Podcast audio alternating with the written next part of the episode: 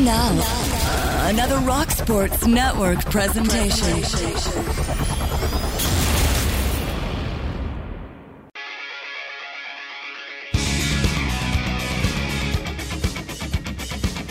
Hello, everyone, and welcome to Inside Pitch, Rochester's premier baseball talk show. I am Sal Maiorana, and I am with my good buddy Jim Mandelaro. Inside Pitch is brought to you by Calabresella's Deli. It's still grilling season. Yes, it is. How many days in the 90s or 80s? The 95 days in the Thursday is the 95th day we've been in the 80s in 2016. Lovely. I'm really, I'm really enjoying. you don't like it. I'm really enjoying this. But give your grill a thrill with Zweigle's hot dog, sausage, and a full line of deli meats for your backyard barbecue. Calabresella's Deli, 1386 Buffalo Road in Gates. Okay, so today on Inside Pitch, we'll discuss how the Boston Red Sox have turned the tightest race in baseball, Sal, into something of a runaway. We'll also look at the wild card races, and it's really wild in the National League, and whether David Ortiz is turning in the greatest season of any player over 40. All right, in our seventh inning stretch, we will take a closer look at the AL East. We'll bring in um, the Bronx bomber Gary Sanchez, who last night again a two home run game, Unbelievable. absolutely unbelievable.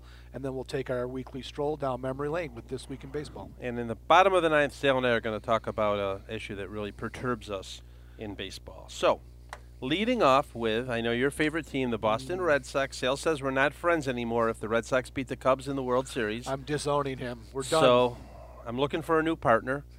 um, one week ago, when we taped this, the Red Sox led the Blue Jays and the Red and the Orioles by two games. Right. Today, as we tape this, five over the Blue Jays, six over the Orioles, and it's. I don't want to say it's over. I don't want to jinx them, but with ten to play, it's looking pretty Oh, good. It's, it's over. Nobody's going to catch them.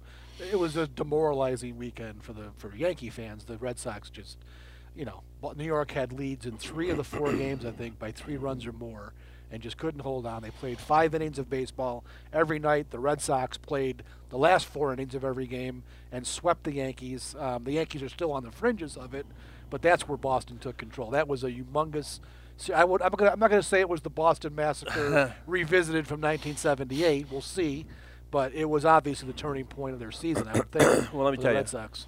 That was the night the Bills played the Jets, and of course the Bills had their struggles, as we know, and the Red Sox were getting killed. I think it was five to one Yeah. by the Yankees, and I stopped watching the Red Sox game because the Bills, you know, they took the lead, they were in it. I went to bed upset about the Bills, knowing the Red Sox had lost. Said, "Let me see what the final score was." I see a picture of Hanley Ramirez, and I'm thinking I'm on the wrong day, and it says like his home run. Couldn't believe he had a three-run homer to win the game.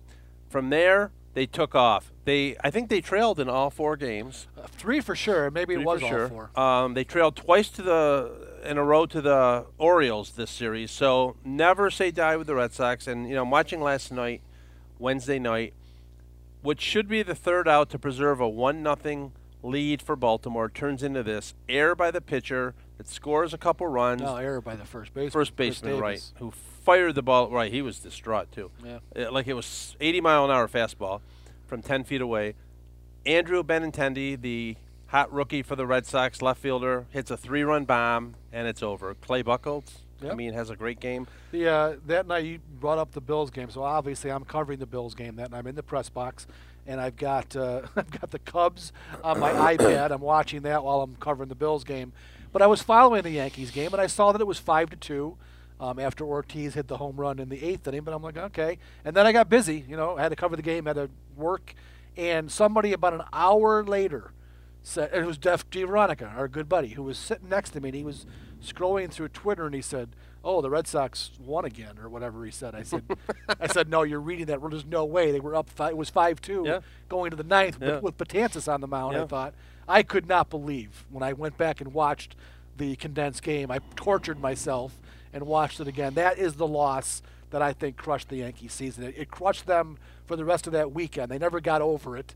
And then I think that was the loss that, even though they're they're crawling back into it, if you recall, at that time, I think they were like one or two behind Baltimore and Toronto were there, and the, the Oh, Yankees yeah. were the next team. now they've dropped behind three teams Yeah, it's going to be tough. trying to chase Baltimore and Toronto. It was just a crushing weekend, but it was the weekend that might spark the Red Sox Yeah, well, to great things this year. We could be talking about that. Uh, You know, in Red Sox Yankee lore, there's always those moments, and you know, the Boston Massacre in '78 was a big one for the Yankees, and yeah, I, I definitely think that's a turnaround because they haven't looked back since, and uh, yeah, it's looking pretty good. Um, you know, when you're a Red Sox fan, I don't think you ever get over, you know, you, don't, you never get too confident. Uh, even though they've won three World Series this century, but Right. it's looking good. I just wanted to make the playoffs. It looks like they're there.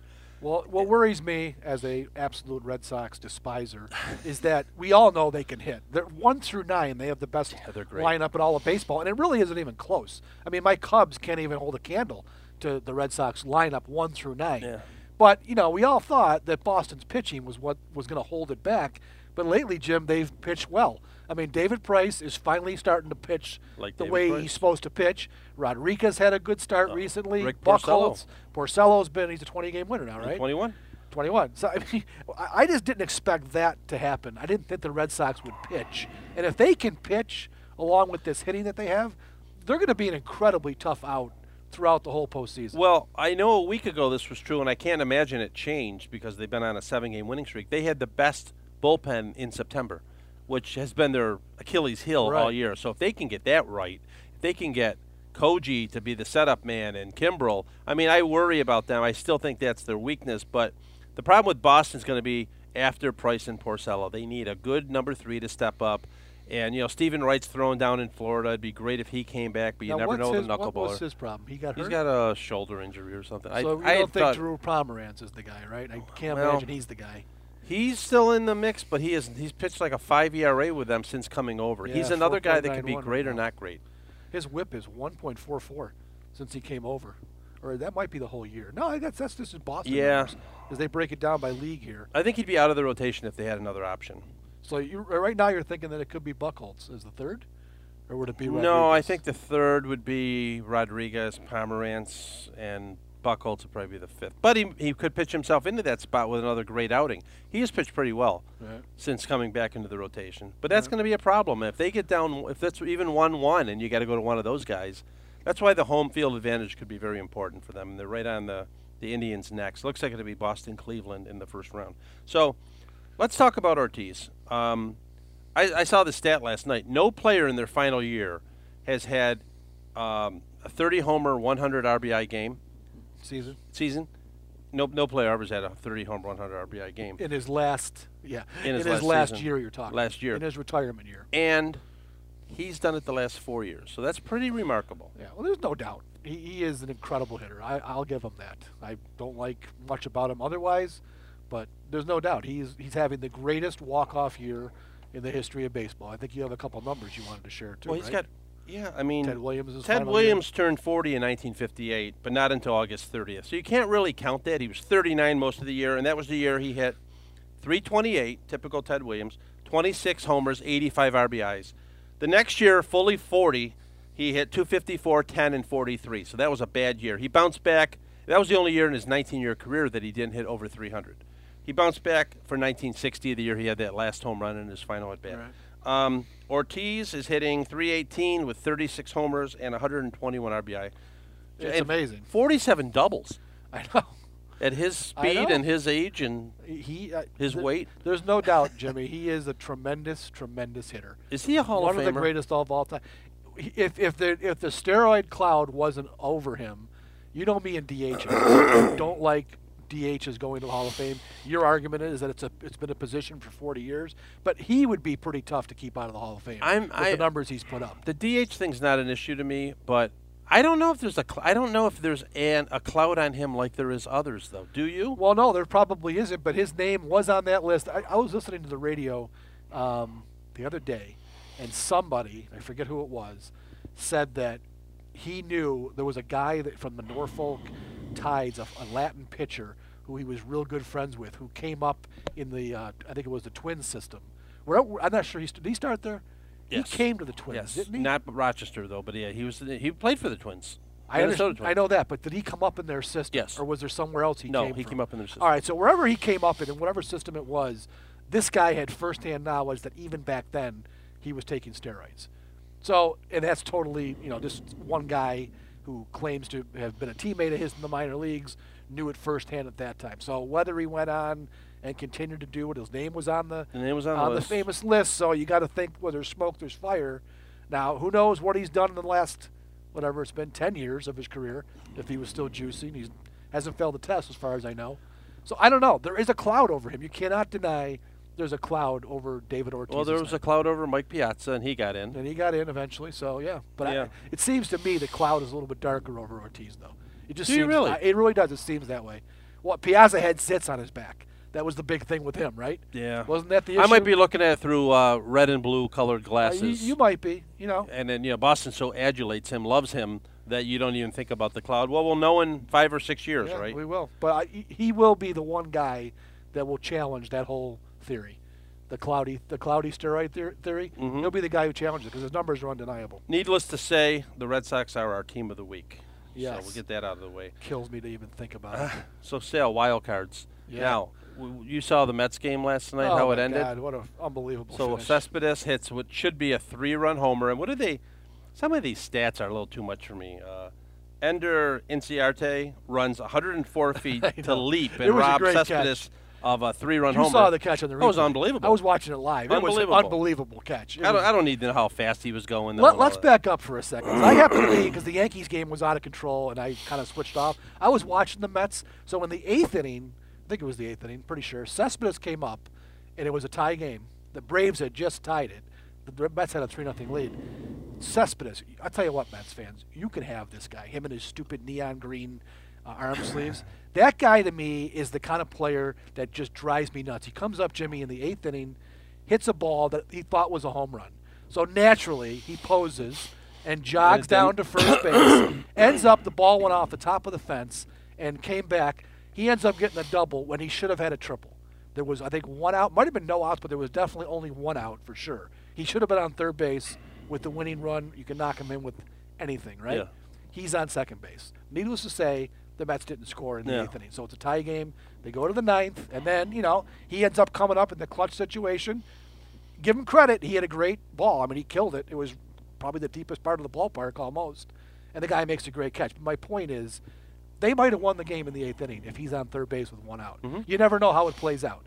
But he didn't hustle, and the Mets lose the game. They got swept by the Braves. They got swept by the worst team in the league. It's you know, like you despite said on the ride over here. Sometimes those crappy teams are the most dangerous Oh. teams at the end of the year. I'm glad we don't necessarily need to beat the Rays this weekend because the Rays are pretty tough against the Red Sox. Yeah. So going into Thursday night, Mets, Giants, Cardinals, all 80 and 72, tied for the wild card. Two of them will get in. Um, be amazing uh, if they're tied on Sunday, a week from Sunday.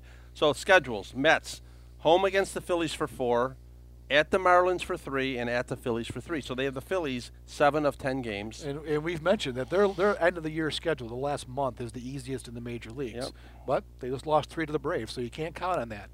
ever being the Giants are uh, at Padres for four, home against the Rockies for three, home against the Dodgers for three, and then the Cardinals, team that you fear, I know. at the Cubs for three, home for the Reds four, and home for the Pirates three. So they seem to have the toughest with the Pirates and the Cubs. Yeah, I Uh, would. but the Cubs, do they have anything to play for? I would think so. And the problem is they've got how many at home?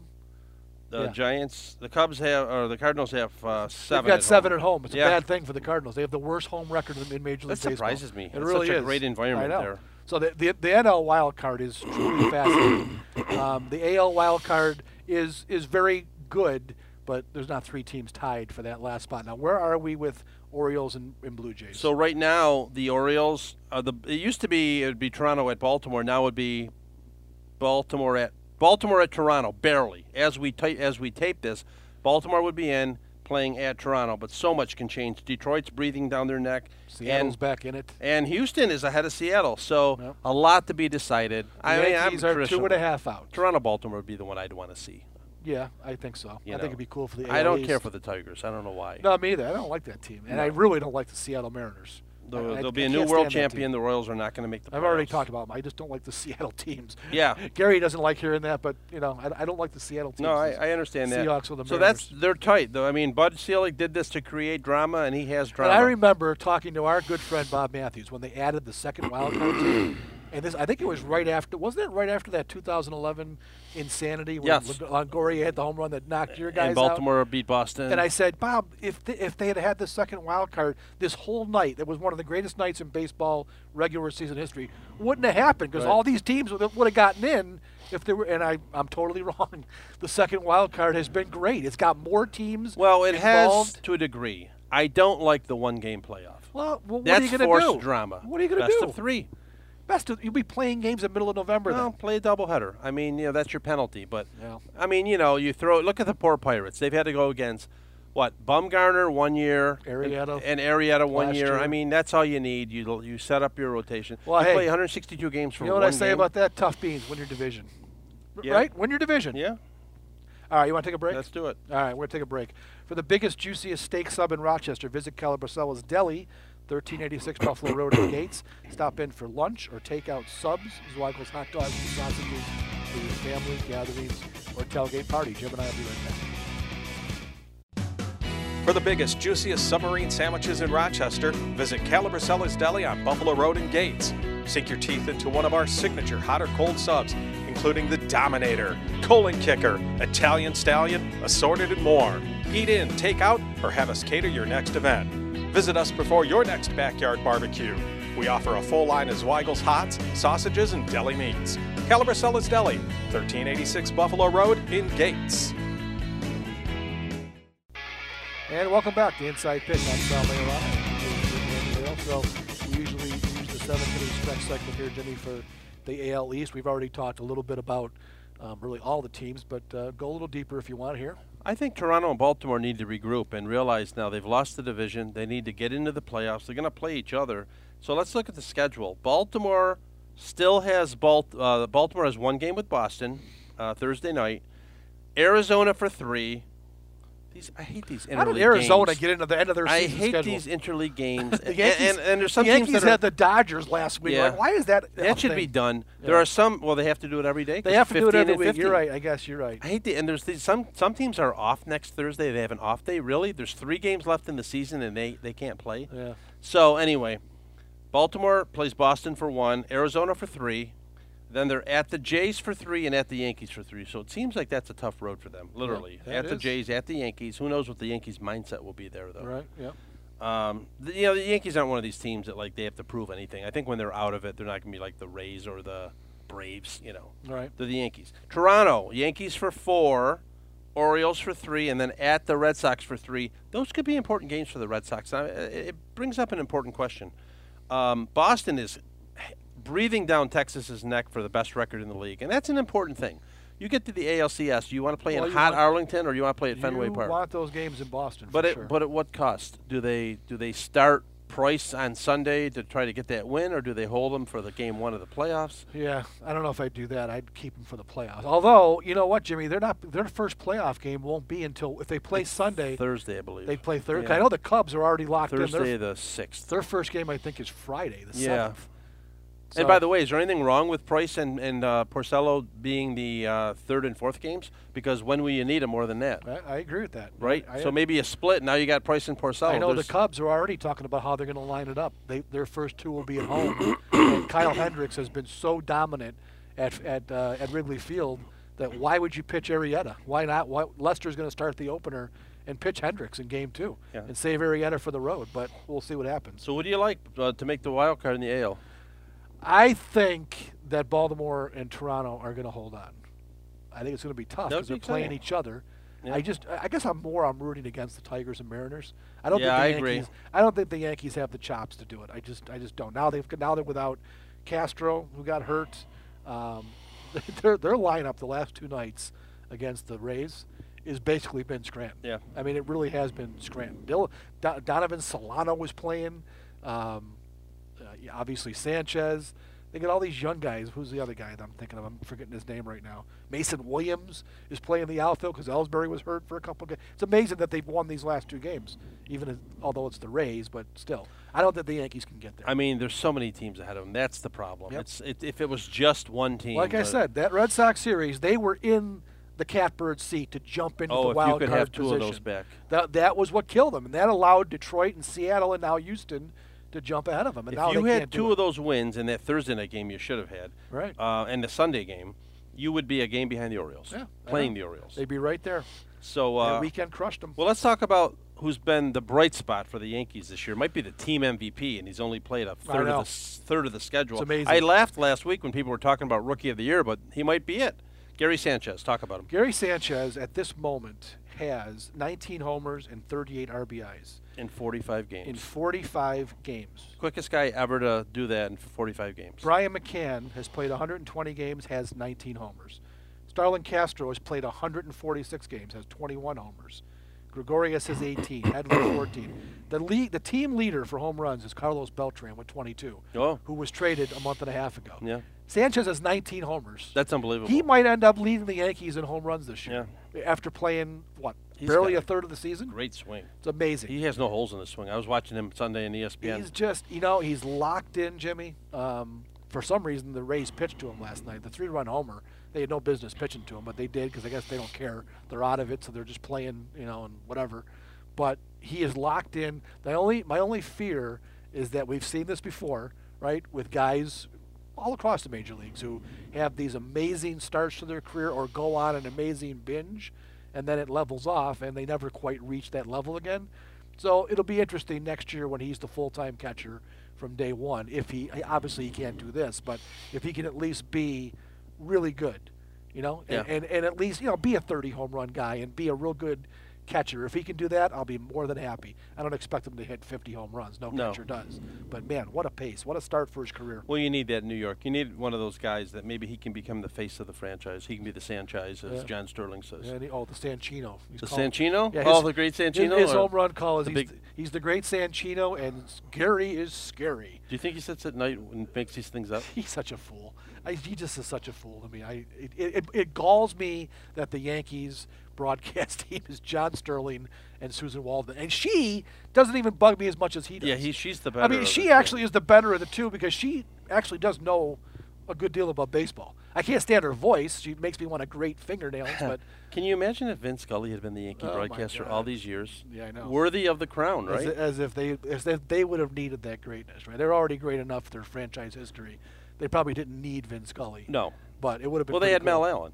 They did. They've had some great ones through the years. The scooter was fun. Scooter was fun. He wasn't a great broadcast. I used to love- a, he was kind of a moron. I used to love Messer and fun. White and Scooter. Me too. That's what I grew up on in the Yeah. '70s. That's I used to really. I, I literally would go to my room and you know didn't have cable TV and I'd shut the shut the lights and just listen to him. I felt like I was there. You still have Frank Messer's call on the Bucky Dent home run in, in, ingrained Yeah. in your brain. It's still there, right? it, it hurts. I can but it almost hurts. recite it. it hurts verbatim. less now. Well, it should. It You've hurts won, less. You've won three World It never goes since then. away. Does it ever go away for you? Does it 04 go away? Because you've won so many?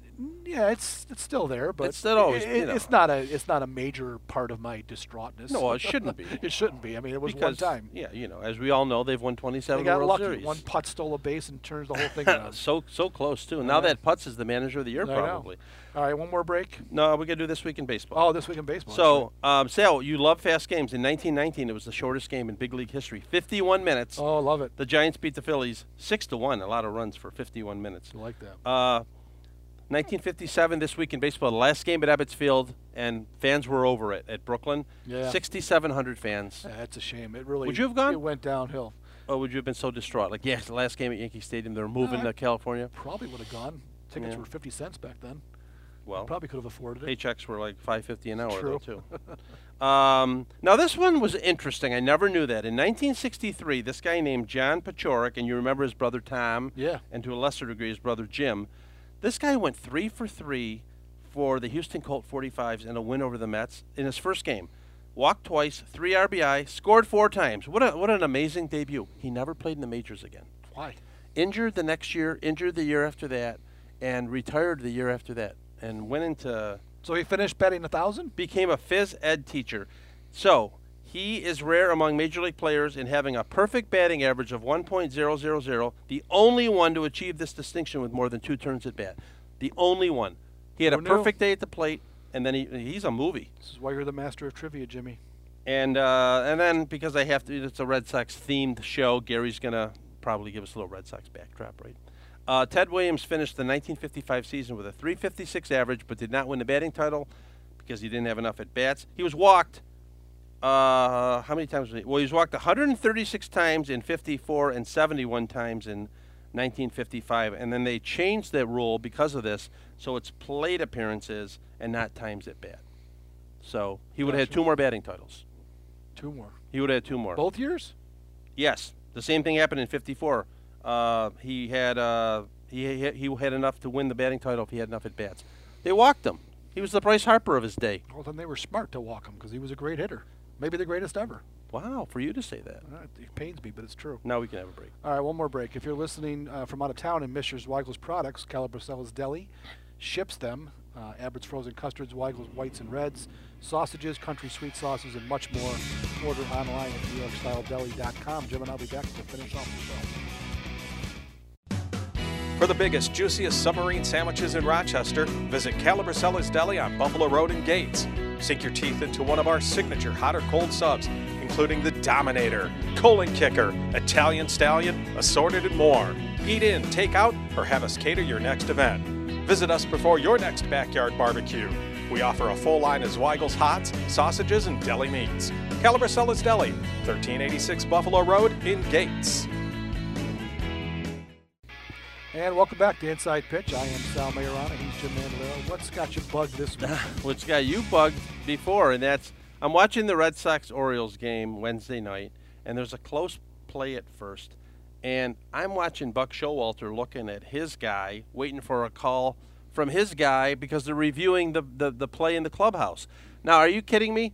You gotta the umpire saw it split second, bang bang. You gotta make that decision right now if you're gonna challenge. You agree? I, I think I said this last week. yeah. I, I'm pretty Well, I'm sure. I stealing your material. All right, I said this. If the umpire's got to make the call in real time, the manager should have to make his challenge in real time. If you truly believe that that play was out or safe or whatever it's going to be, then you say, I'm challenging it. You shouldn't get the benefit of having to wait 30 seconds to make sure it's right and, you know, it's a worthy challenge.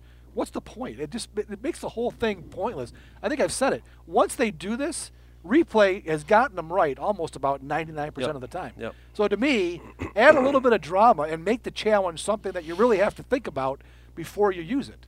These guys don't really have to think about it. They wait to see their own replay and then they say, okay, we're going to challenge it because we know we're right. Well, I'd rather you challenge it if you're not sure if you're going to be right. Now football's got the time element of another play being called, right? So they either have to throw the flag or Right, they've got call timeout. or, 35 or, 40 seconds, Yeah. whatever it is between plays, and they've got to make the decision at that time. And very often they do get the replay in time, and you'll see the coach frantically as they're at the line of Mm-hmm. scrimmage get the flag out real quick. But look, there's there's many problems with instant replay in all sports. We know this. Baseball, honestly.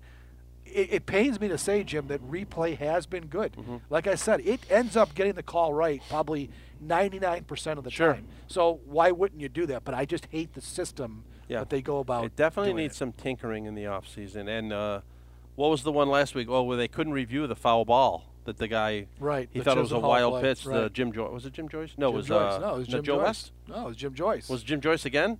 Yep. I always get those two clowns mixed up. no, Jim Joe Joyce. West was in the news last week because he made the uh, after the Hendricks no hitter fell apart in the ninth inning. Um, he refused to let Montero, the catcher, go out because they were stalling for time. Oh, right, you know? right, So. Joe West created a rule on the spot that the catcher couldn't go visit the pitcher, and Maddon came out and screamed at him, and they threw him out of the game. If you ever want a good, fun, short video on YouTube, watch the Madison Bumgarner and Joe West stare down. Speaking of Madison Bumgarner, did you see that the other night with Puig? The, No. the confrontation? No, How did you miss this? I don't know. These I'm two guys, these two guys hate each other. There's, there's no, they have, they have, they have a history. The other night, Puig's up, check swing, uh, ground ball, and Bumgarner had to come off the mound uh, between first and home, makes the play, throws him out. Puig finishes running through the baseline, and Bumgarner is looking at Puig, like right off the bat. He's looking at him for whatever reason, probably because he hates him. Puig looks back. Okay, look, he's want to do, and all of a sudden they come together like they're going to fight. It, it was totally on Bumgarner. I'm no Puig fan, but this was totally on Yeah. Bumgarner. Why did he have to stare down Yeah. Puig? And then of course Puig is going to stare him back. Bench is empty. Oh, I gotta check it and out. the funny thing was, all the Giants that came off the bench from the bullpen didn't even touch a Dodger. They went right to Bumgarner to keep him away because they can't afford a getting them hurt or b getting them suspended Sure. at this time of year. Sure. Bumgarner's a wacko. He really is. He's one of the best pitchers in Major League Baseball. This guy's got a wacko Yeah. personality. I mean, there, there's competitiveness and then there's stupidity. This was stupidity. No, I'll have to check that Yeah, out. Yeah, you got to watch. It was it was really really dumb. And I get that he hates Puig, but for crying out loud! Now, did you see what happened the other night? Now, the, tonight or yesterday, I think it was. Hmm. I guess one of the Dodgers came up through the Giants farm system with Bumgarner, and he he apparently talked Puig into sending a T-shirt over to Bumgarner, Oh, like no. a, like a kind of a "Can we be friends?" or whatever it was. And apparently they didn't talk to Bumgarner after, but it was received very well. Like, Oh. It was almost like they might bury the hatchet. Oh, now. that's good. He had it hanging in his locker after the game, so he wasn't around. You give me a lot to investigate. So it was I, I, apparently it has a happy ending, but man, those two guys, what a, what a for for for Puig, who's kind of a nobody, right? Yeah, well, now, yeah. This is the guy that Bumgarner has chosen to, you know, hate. Uh, It's kind of strange. interesting. All right, we're done. Um, again, I'm Sal Maiorana. He's Jim Mandelaro. Inside Pitch. You can find us on the uh, Channel 18 website, Rock Sports Network, and on iTunes. Uh, search Inside Pitch, and you can listen to the show uh, there. Please subscribe and download. All right, Jim. For you and me, take care. Have a great baseball right, week. and you too. I can only hope the Red Sox collapse.